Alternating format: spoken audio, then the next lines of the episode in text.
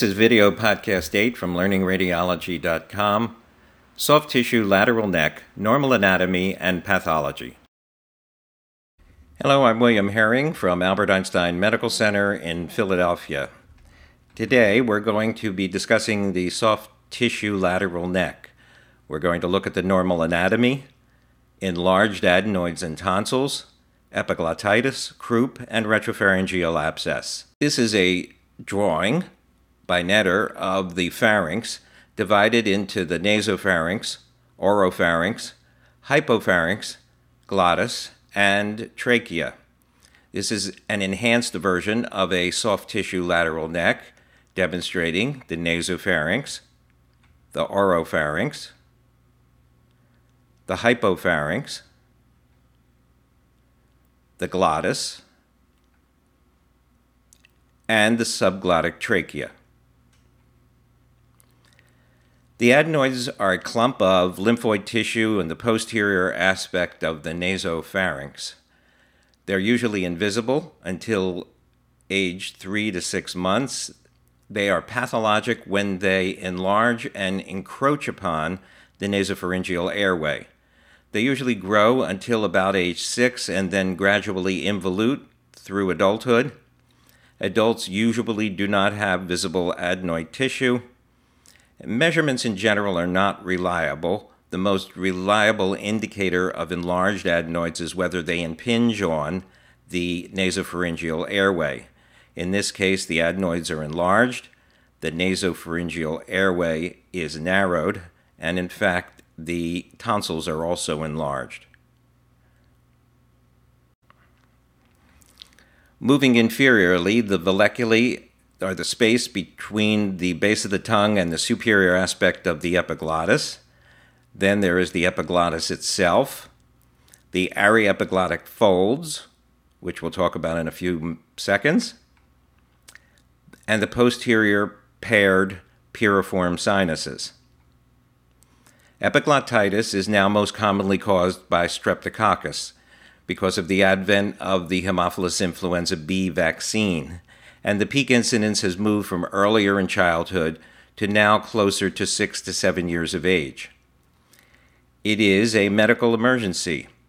The airway needs to be protected. Usually, the diagnosis can be made using conventional radiography, a soft tissue lateral neck, in the upright position only because a supine position may close off the airway. The imaging findings are that the epiglottis is enlarged, it appears thumb like in size, the aryepiglottic folds are thickened, and the preepiglottic space, the vallecula, is smaller than normal. In many cases, the valleculae are obliterated. So, this is an example of acute epiglottitis, and we can see that there is narrowing of the preepiglottic space, the vallecula. There is thickening of the aryepiglottic folds, and there is enlargement of the epiglottis called the thumb sign.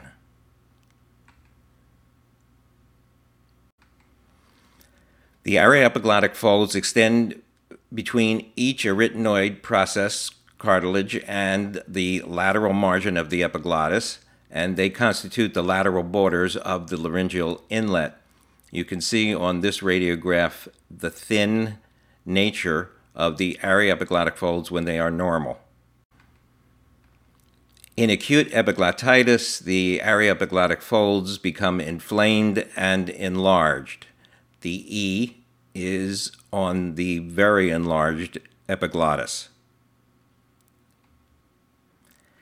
Moving inferiorly, the vocal cords consist of the false cords above the laryngeal ventricle, which is a slit like air containing structure, superior to the true cords.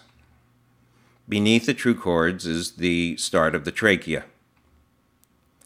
Croup is laryngeotracheobronchitis. It's usually viral in origin it occurs at a younger age than epiglottitis, usually around six months to two years, and it produces a characteristic cough, which has been likened to that of a barking seal. And in case you've not heard what a barking seal sounds like, here's an example.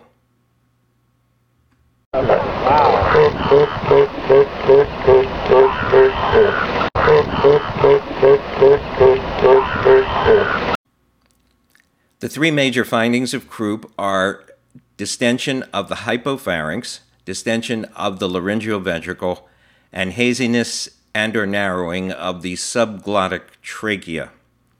So this is an example of croup. We can see that there is dilatation of the hypopharynx. There is also distension of the laryngeal ventricle. And there is narrowing of the subglottic trachea.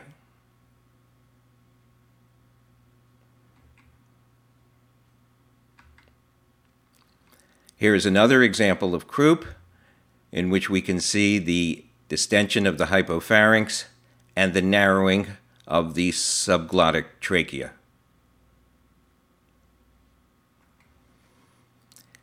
In the frontal projection, the normal trachea has a shoulder like appearance at the position of the larynx. In croup, there may be gradual narrowing of the trachea at the location of the larynx, producing the so called steeple sign.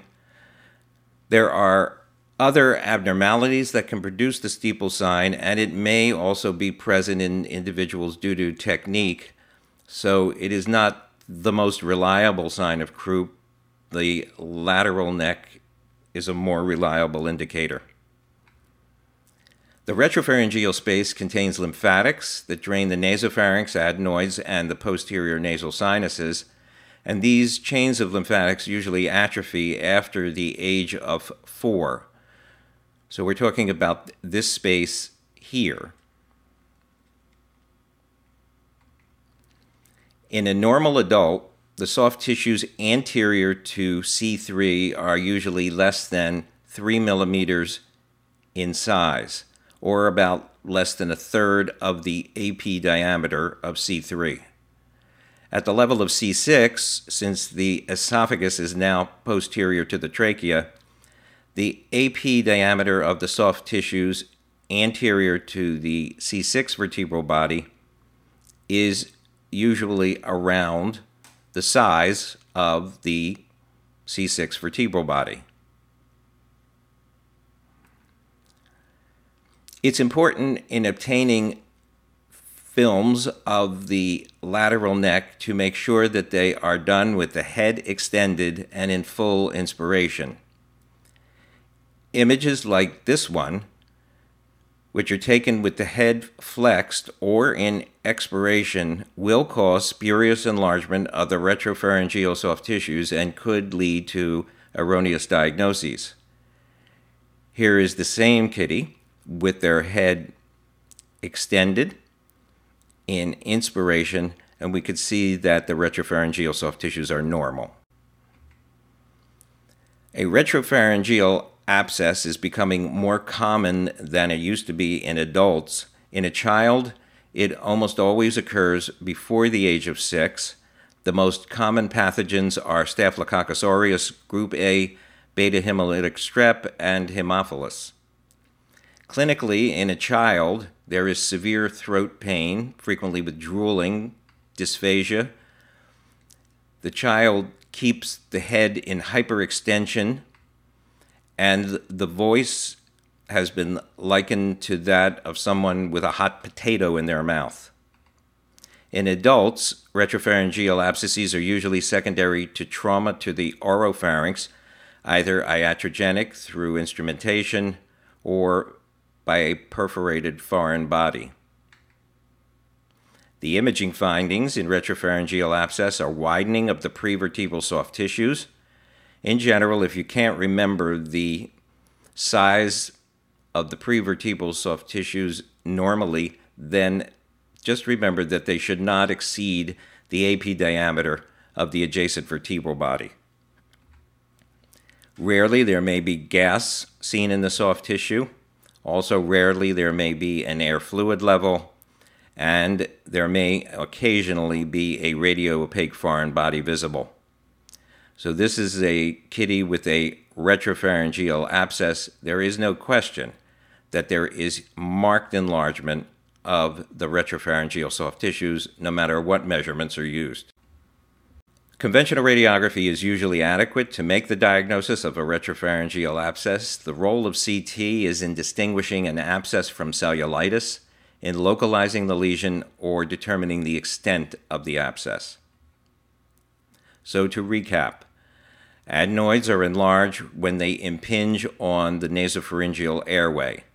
Epiglottitis features enlargement of the epiglottis, the thumb sign, and enlargement of the aryepiglottic folds. In croup, there is dilatation of the hypopharynx and the laryngeal ventricle and narrowing of the subglottic space. And in a retropharyngeal abscess, there is usually diffuse enlargement of the retropharyngeal soft tissues. So now it's time for your mini quiz. This is a seven year old soft tissue lateral neck pause the computer or MP3 player as you look at this image and decide what this child has. The history was difficulty swallowing. Well, if you notice the epiglottis is markedly enlarged, thumb like in appearance, and if you said that this was acute epiglottitis, you were correct.